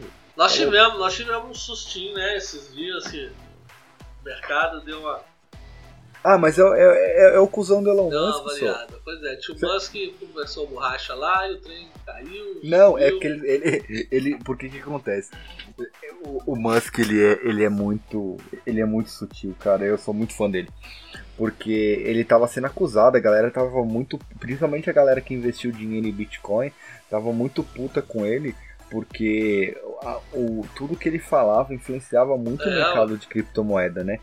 Aí, no último post dele, o que ele fez? Pro negócio da Kami, do KamiCoin lá, que é uma das coisas que a gente vai falar aqui na frente, ele colocou Canadá, USA e México, sacou? Só que ele colocou um em cima do outro, né? E juntando ficou Kami. E isso, ele só postou isso, sacou? A KamiCoin subiu 86% nesse dia. Oh, maravilha, hein? Então, assim... E, cara... O que que... Ó, minha visão pessoal, tá? Isso é completamente pessoal, mas é muito factível, tá? O que o Elon Musk fala sobre o mercado financeiro e o que é uma grande realidade hoje? O mercado financeiro hoje nada mais é que um emaranhado de banco de dados. Se você conseguir entender como que o seu dinheiro cresce à medida em que ele transita entre essas fontes de dados, o seu dinheiro é praticamente infinito. Ponto. Dito isso, eu vou te falar uma coisa. Pensa que o Elon Musk ele tem um plano de compensação com a Tesla que esse ano passado ele ganhou 33 bilhões de dólares. Se ele colocar isso numa KamiCoin agora de manhã, postar à tarde, KamiCoin é a próxima cripto, ela vai valorizar 200%, ele vai vender isso no fim do dia. Ele vai fazer $1 trilhão. Ele tem pica pra isso, né? Não, ele tá hackeando o sistema financeiro, velho. Não, ele vai quebrar a porra toda. Mas ele tem pica, ele tem... Se ele quiser, ele faz, né? Se ele quiser, na verdade, ele tá provando... Não, ele tá provando que o sistema financeiro é falho. Ele tá hackeando o sistema financeiro. Ele tá hackeando o sistema financeiro na cara de todo mundo, velho. Aham. Ele tá manipulando sem manipular, né, na verdade. Não, ele tá manipulando descaradamente. Pois é, mas assim, sem encostar. Só com a fala, só com a presença dele. Bizarro, né? Pois é. Bizarro. Por falar, nós entramos nesse assunto, né? Essa moeda que você tá trazendo para nós, eu não consegui comprar ela ainda. Ele não entrou na Coinbase ainda. Eu também tô monitorando. É a KumisCoin. Vou te dar um breve overview sobre ela. O Kumis vem de quê? De pornografia. Aí voltando à história da bendita cripto. O que acontece? Ela foi uma criptomoeda inicialmente criada para a indústria pornográfica. E nós sabemos que a indústria pornográfica é muito revolucionária em vários aspectos, principalmente no aspecto financeiro. Ela sempre foi muito astuta, sutil e revolucionária no aspecto de como movimentar grana por ser uma indústria não muito bem quista. Uai, já, nós temos histórico, né, de vitórias da indústria pornográfica em cima de indústrias consolidadas, né? Você tem a vitória em cima da indústria do cinema, né? Que venceu a indústria do cinema ditando os protocolos do cinema. Cara, o X-Video é o Netflix há muito tempo. 20 anos de antecedência. Olha, teve um desafio, né, das produtoras de videogame. Olha, venceu a Sony, venceu a Microsoft, venceu a Paramount, a 20 Fox, venceu os grandes Disney, estúdios, Disney venceu tudo. Na época dos DVDs, né? Era o DVD e o videodisco, né? O Blu-ray, aquelas porra. Primeiro veio o videodisco. O videodisco tinha mais capacidade, mais qualidade, mas era aquele... tamanho do vinilzão. Era o tamanho do vinil, era um negócio desse tamanho, né? Era bizarro. Aí veio o CD-ROM, né? Ela ganhou com o CD-ROM. Depois veio o Blu-ray e o DVD. DVD e Blu-ray. Todo mundo apostando em Blu-ray, a indústria pornográfica falar, caralho, vai ser DVD mesmo, que é mais simples, eu quero alugar. Batata, o DVD, o Blu-ray nunca pegou.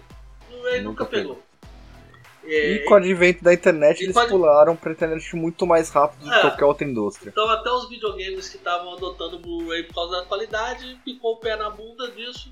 E tanto que os videogames hoje, a grande maioria, você não usa mais leitor, você baixa tudo. Física, você baixa. E depois veio, né, os streams. Ninguém tinha percebido, mas a indústria pornográfica já faturava com streaming há muito tempo. Não só o Xvideos, mas as grandes produtoras de pornográfico já faturavam com isso. A própria indústria brasileira já faturava, brasileirinhas já faturava muito com streaming. Existia um portal de streaming, só que era pago. Exatamente. Sempre existiu. E vendia. Sim. Então as pessoas estão olhando, né? É engraçado na hora que eu pedi pra você falar o nome da moeda, porque você na sua educação nipônica é engraçado mesmo você falar sobre palavrão, putaria, que você fala também sem jeito. Então é uma moeda que o nome dela vem de porra, de gozada, né? Ela vem disso. E a gente olha com um olhar muito, muito atento, porque a indústria pornográfica nunca perdeu. Cara, mas eles têm uma sacada. Nunca entraram pra perder dinheiro. Cara, mas aí que tá, a sacada deles é muito genial. É muito genial. Qual que é a diferença dessa criptomoeda deles com... É a segurança de manipulação. Por que acontece? Por exemplo, a Doge, a Bitcoin, Ethereum, um cara como o Elon Musk pode manipular com um tweet. Uhum. A Kami não. Por quê? Você fazer essas operações que a gente fica brincando de day trade é caro. Uhum.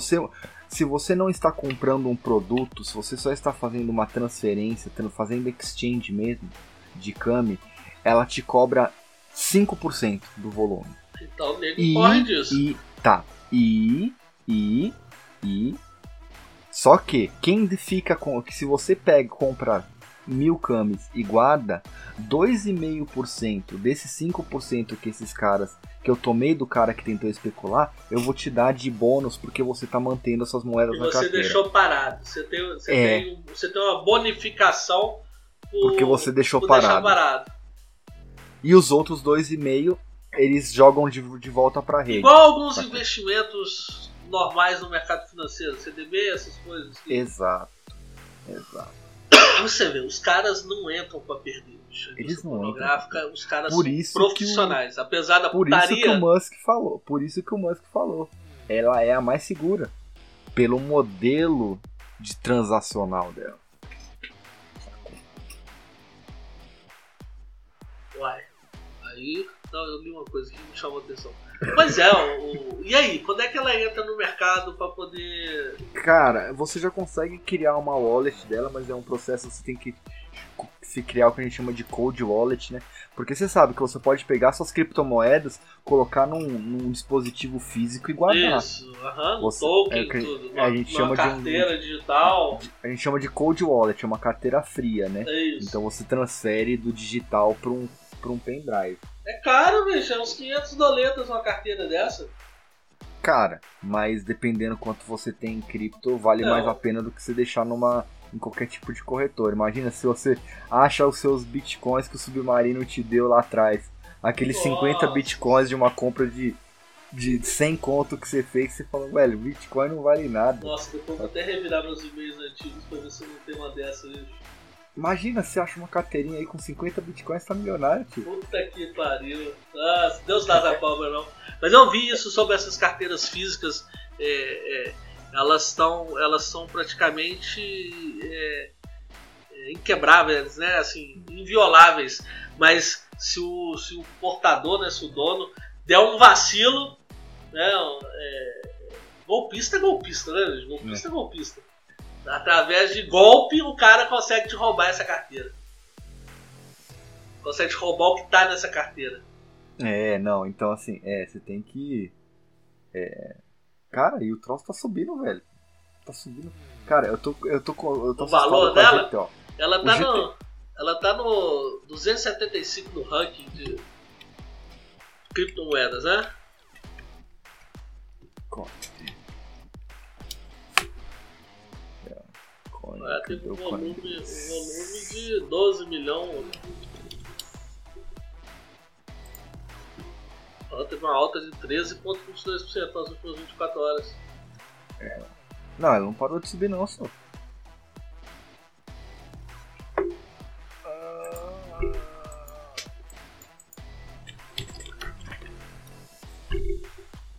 Cam Rocket que chama, né? Subiu 27%. 27%. Ela subiu o dia todo, ó. É. Vamos pegar de um mês. Ela abriu caindo, que foi durante essa madrugada, né? Elas caíram. Depois veio subindo. Teve um pico. É, o acumulado dela é 5.000%. Desde quando foi lançado. Ah, teve um pico por volta das 10 horas da manhã. Teve uma queda grande até meio-dia. Depois ela só subiu.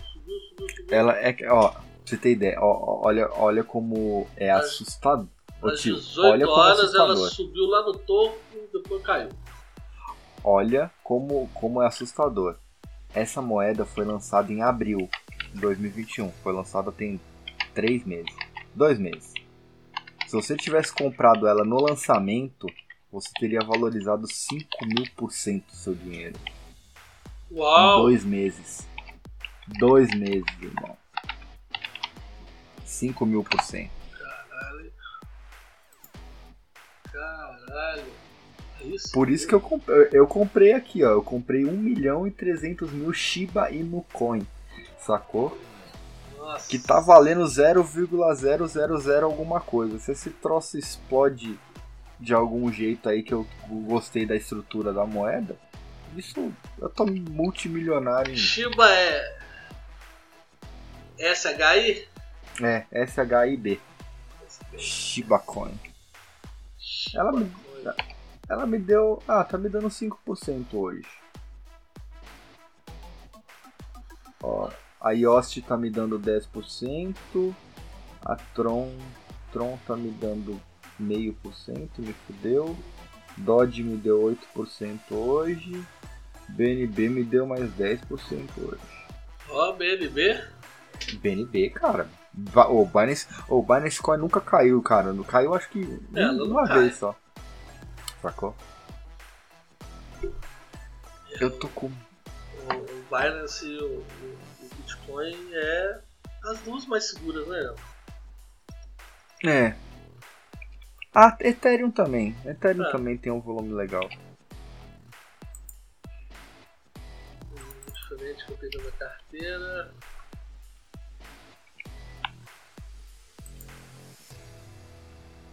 Ó, essa ficou bacana na minha carteira, ó. Solana?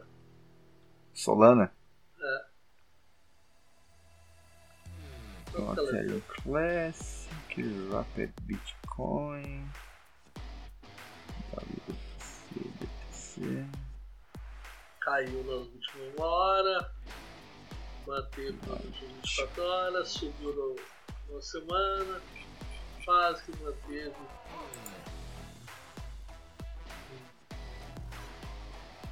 E nesse último ano ela subiu pra cacete. Saindo de 8,70 e hoje tá 209. Ó, cara, mas que nem tem umas moedas que às vezes vale a pena aqui, eu tava olhando aqui, ó. A NKR, né?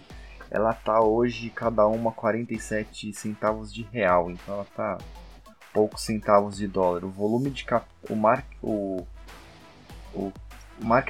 capital market dela, né, é 3,3 bilhões. E o volume transacional em 24 horas deu 34 milhões.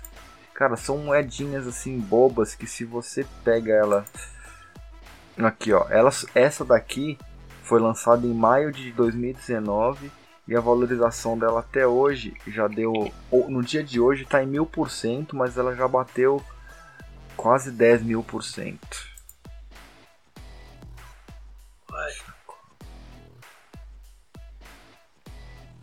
esse... cara, sabe como... Eu tenho operado meio no feeling, mas a gente tá fugindo da pauta aqui, né, velho? A gente tá começando a falar de criptomoeda no meio do podcast. Não, vamos cortar esse papo e vamos continuar da criptomoeda, mas outro assunto que tava na pauta. A gente não entrou nesse mercado de criptomoedas e tem muita gente entrando nesse mercado, então é inevitável a gente não falar. Mineração já. Mineração sempre foi uma coisa meio submundo. Nós que temos máquinas e dados mais sensíveis, a gente sempre teve preocupação com a segurança, e a gente sabe que muitas invasões e muito uso de máquinas fantasmas são para mineração, né? Então a gente sempre tomou precaução. Eu, por exemplo, minhas máquinas, meus devices, todos usam antivírus pago, né? Se eu estou no meu 3G, normalmente eu estou usando VPN, não conecto em Wi-Fi desconhecido e tudo. Então eu sempre tive esse cuidado. A gente sempre tem, né? A gente que lida com dados nas nossas máquinas e coisas mais sensíveis e mais sérias e como é que se fala? Sensíveis mesmo, né, cara? Sensíveis, que não são tão sensíveis. Públicas, não podem ser tão públicas. Então a gente sempre procurou nos proteger, usar antivírus. E agora a Norton anuncia que o antivírus dela, né, o Norton 360, eu acho que é 360, vai vir já com ferramentas de mineração. Ou seja, vai ser um antivírus que minera. Minera pra quem? Pra você? Pra você. Ele já vai vir com toda a configuração já para colocar numa carteira dele, sua, com isso tudo, sem você precisar de altas coisas para configurar nem nada. Ele já vai fazer tudo para você, sua conta, suas coisas, a mineração. Então na hora que tiver ocioso, vai usar a GPU da sua placa de vídeo para minerar Ethereum, né? Vai minerar Ethereum. E já vai transferir com a wallet da Norton mesmo. Né? Em nuvem, tudo, com toda a segurança, todo o know-how de segurança da Norton. Cara, é assustador, né? Ou seja, né? Já vai usar. Dependendo da sua máquina, vai se transformar em uma rig, né? Vai se transformar numa rig de mineração. Cara, que maluco. Falando nisso, porque muitas pessoas não se atentam, igual eu não me atentava alguns meses atrás, sobre essa questão de criptomoedas. Como é que tá ficando sério isso? Como é que tá ficando importante isso nas nossas vidas, né? Deixou de ser uma coisa para nerd, para investidor, para ser uma coisa normal. Eu assustei meu vizinho aqui, amigo de longa data. Ó o Covid.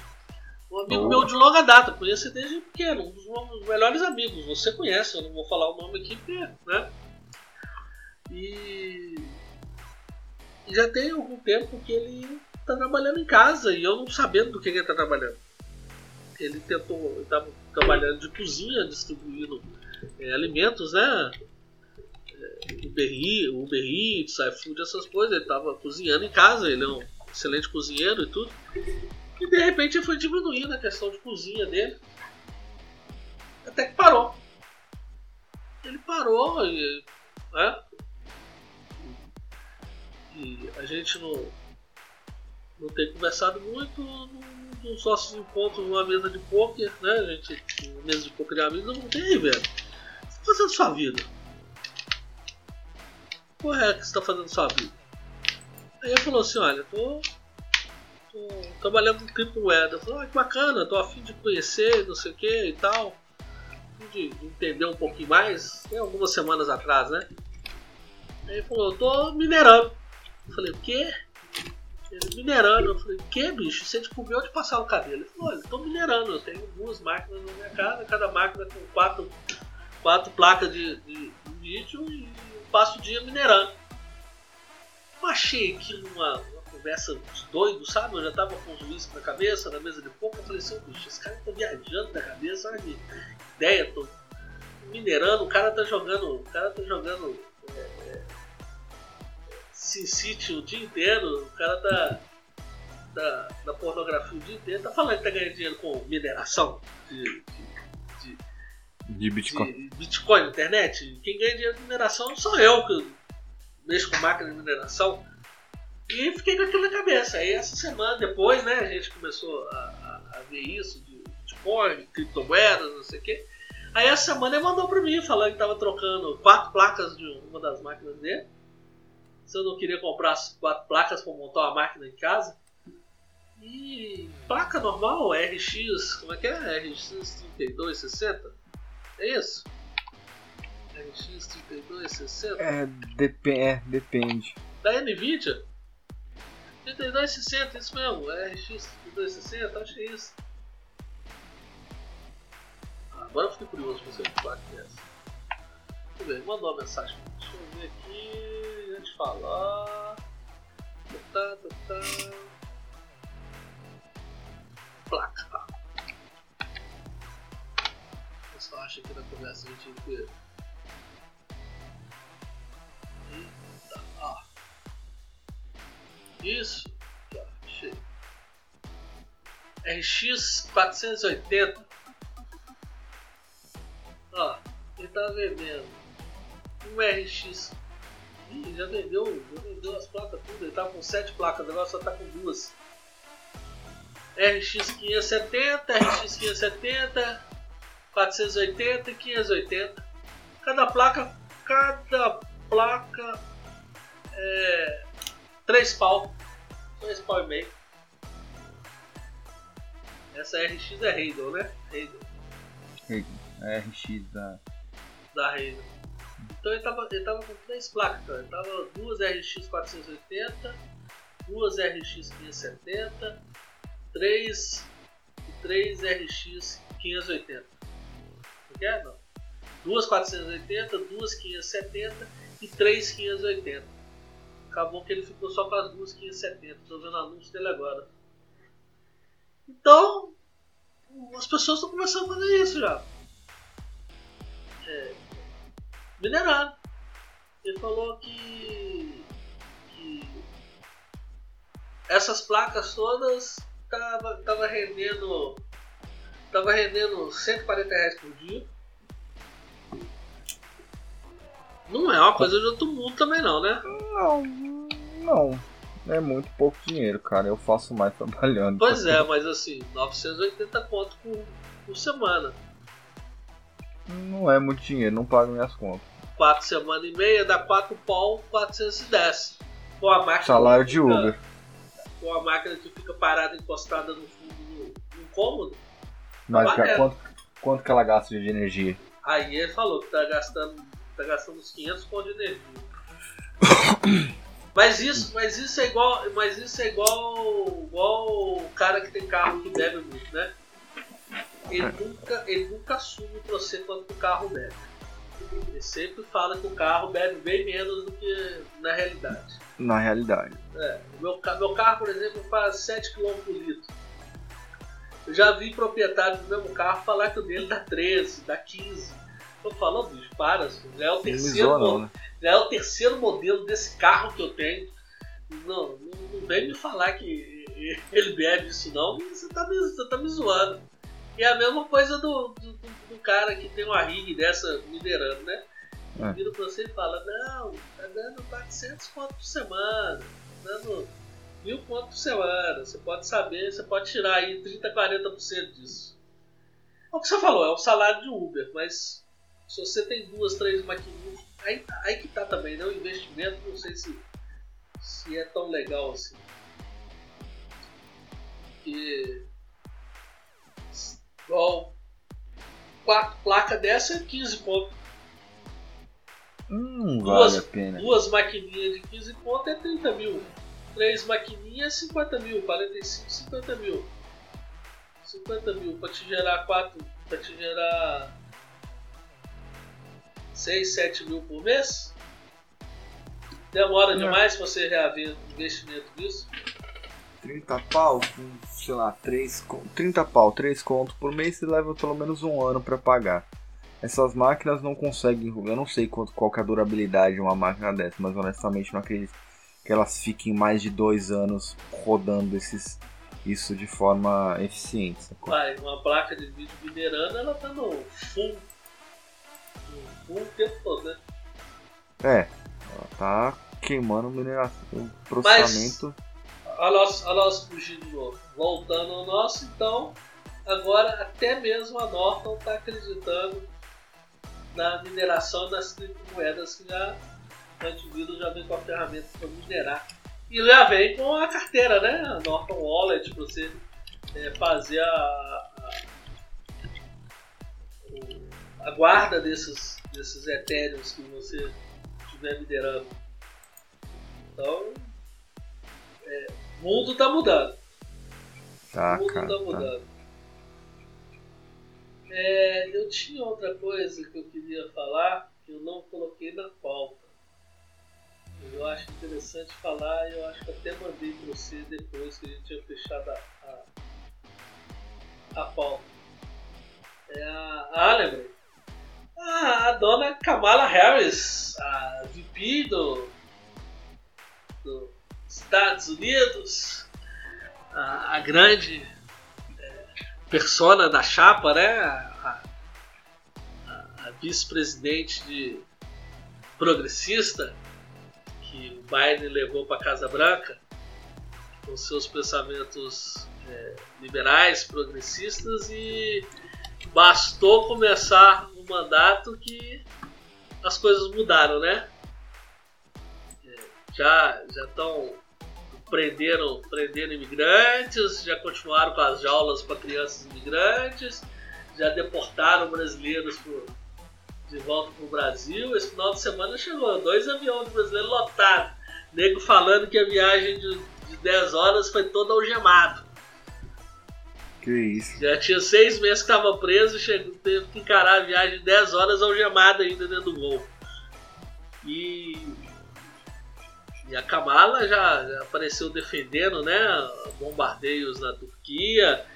E agora a nova dela é falar que os imigrantes que não é para irem para os Estados Unidos. E ela teve uma saia justa, que participou de um programa de TV, não sei para qual TV, não vou procurar aqui agora também não, que o apresentador, o âncora, questionou ela. E aí, vice-presidente, você já foi à fronteira para ver o que está acontecendo? E ela engasgou, falou que não tinha ido à fronteira. Ele perguntou se, né, devido às promessas de campanha, ela não já teria que ter ido à fronteira. Ela falou que ela não foi nem à Europa, por que ela iria à fronteira? E é um dos grandes problemas que os Estados Unidos estão enfrentando agora, né? Os imigrantes sem documentos que estão entrando nos Estados Unidos, vindos da Guatemala, do México. Então ela já está enfrentando essa saia justa, né? Na promessa era uma coisa, no mandato é outra totalmente diferente. Não me assustou. Nós comentamos isso durante a campanha. Não me assustou não. Eu cheguei a falar que uma hora a carapuça ia cair e ele revelar a verdadeira cara do governo americano, da chapa, né? Do Biden e da Harris. E é o que está acontecendo. Estão mostrando a verdadeira cara. Meu jovem, é que a gente falou muito, assim, eles estavam vendendo um discurso, não o que eles iam fazer no governo, né? Exatamente. Então, a galera tá bem puta e eu tô cagando de rir, né? Eu tô cagando muito de rir. Não, nós estamos fugindo da pauta mesmo, então se dane. Já caguei. Tá 1 hora e tanto aqui, quase 2 horas de podcast. Se dando, vamos estender mais 5 minutos aqui. Um assunto de hoje. Nós falamos lá na frente, lá em cima, lá no início, nós estávamos falando sobre o Peru. E eu não podia deixar de falar hoje da Argentina, dos nossos hermanos. O que aconteceu com nossos hermanos? Você não viu o presidente da Argentina, Alberto Fernandes? Não. E ele falou? Não. Ah, que isso, já. Você não viu. Então, caramba, deixa eu puxar a fala dele aqui. Ah, cadê a fala desse retardado? Alberto Fernandes. Alberto Fernandes. Alberto, né? Fernandes. Brasileiros vieram da selva. Exatamente. E os argentinos de barco da Europa. Cadê a fala dele certinho? Os mexicanos saíram dos índios, os brasileiros saíram da selva, e nós, os argentinos, chegamos nos barcos. Nos navios da Europa. E nos barcos que vinham de onde? Da Europa. E assim construímos nossa sociedade, disse. Exatamente. Então isso criou um imbróglio, né? Ele alega que é uma estrofe de uma música de um cara, um roqueiro argentino que ele curte bastante, que é amigo, mas a citação deixou, né, o pessoal meio puto, principalmente os brasileiros. E aí começou as ofensas, né? Falando que os últimos que chegaram na Argentina de barco foram os ingleses para tomar as Ilhas Falkland, né? Aí verdade, doeu, né? Que na verdade quem chegou de barco na Argentina foram os ingleses tomando as Falklands. E mais um monte de zoação, né? Os argentinos. Eles não estão na melhor hora deles, né? Falta de aviso não foi. Mas o engraçado também é como é que a mídia está tratando isso, né? Que foi um equívoco do presidente argentino, que a citação é uma citação do vencedor Nobel, do poeta argentino, que é uma citação, foi vencedor do Prêmio Nobel de Literatura, onde fala que os mexicanos descendem dos índios por causa dos aztecas, né? Os peruanos, os incas, e os argentinos dos barcos, que foi a vindo da Europa. É descrevendo a miscigenação do povo argentino. Aí agora a imprensa está defendendo com esse argumento. Mas é uma piada, né? É uma piada. Nossa, esses politicários estão virando uma... América Latrina, né? América Latrina, né, cara? Tá foda. Se a Fujimori perder no Peru, vai ser uma merda. Ah, foi o Chile, né? O Chile já caiu, né? É, o Chile já caiu, agora é o Peru. Ah, tem mais uma coisa de política que eu quero falar com você. A gente não pode deixar de alfinetar, né? Já alfinetamos os argentinos, agora vamos alfinetar os franceses. Ô bicho, ô povinho gay, né? Você viu que até pra agredir o Macron, o francês dá um tapa bem viado, né? Ah, não, que tapinha gay, né, cara? Nossa, o que o cara falou? Tem a frase do cara, cadê a frase do cara? O presidente Macron foi agredido, aquilo ali foi uma moça que deu um tapa no cara. Falar que ele foi agredido é insultar qualquer agressor. Ele falou alguma coisa que, né, vamos terminar com a macromania, que estão falando que a política do Macron, nominaram macromania, né? Vamos terminar com a macromania, aquele paf, legal, tapinha coque. Puf! Tapinha bem gay, né? Bem poquezinho.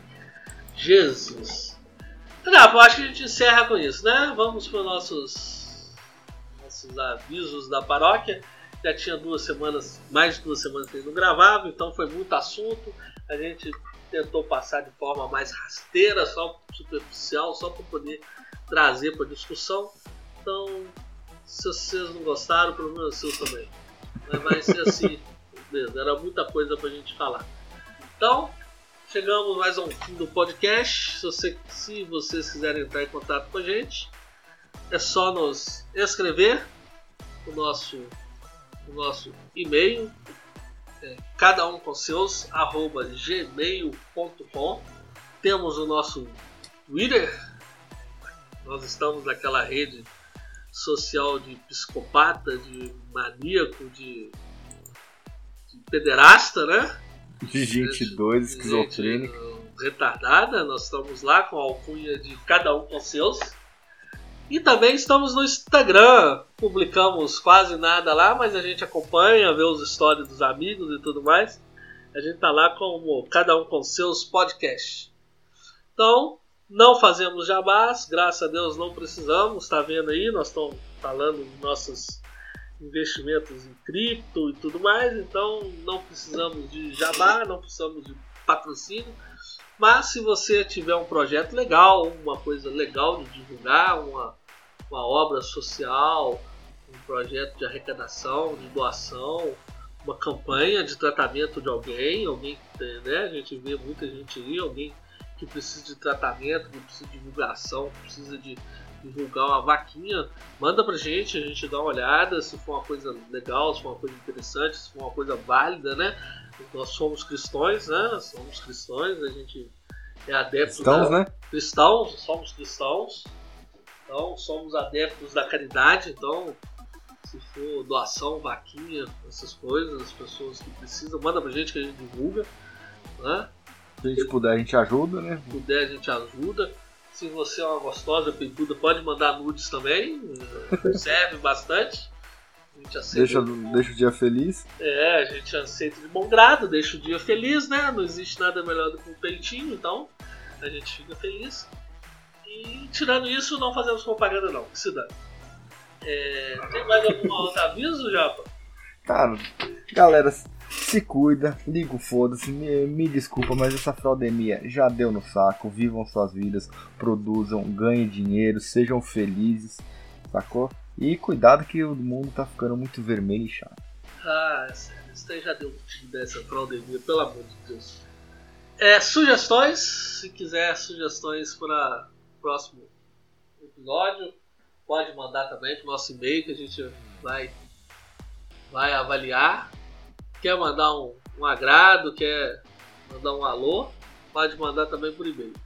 Acho que ficamos por aqui, né, Japa? Já deu foi muito assunto, deu bastante tempo, nós vamos tentar condensar isso, talvez apertar o botãozinho de um e-mail de aceleração do WhatsApp, para isso aqui ficar mais condensado, mas vai ficar assim mesmo.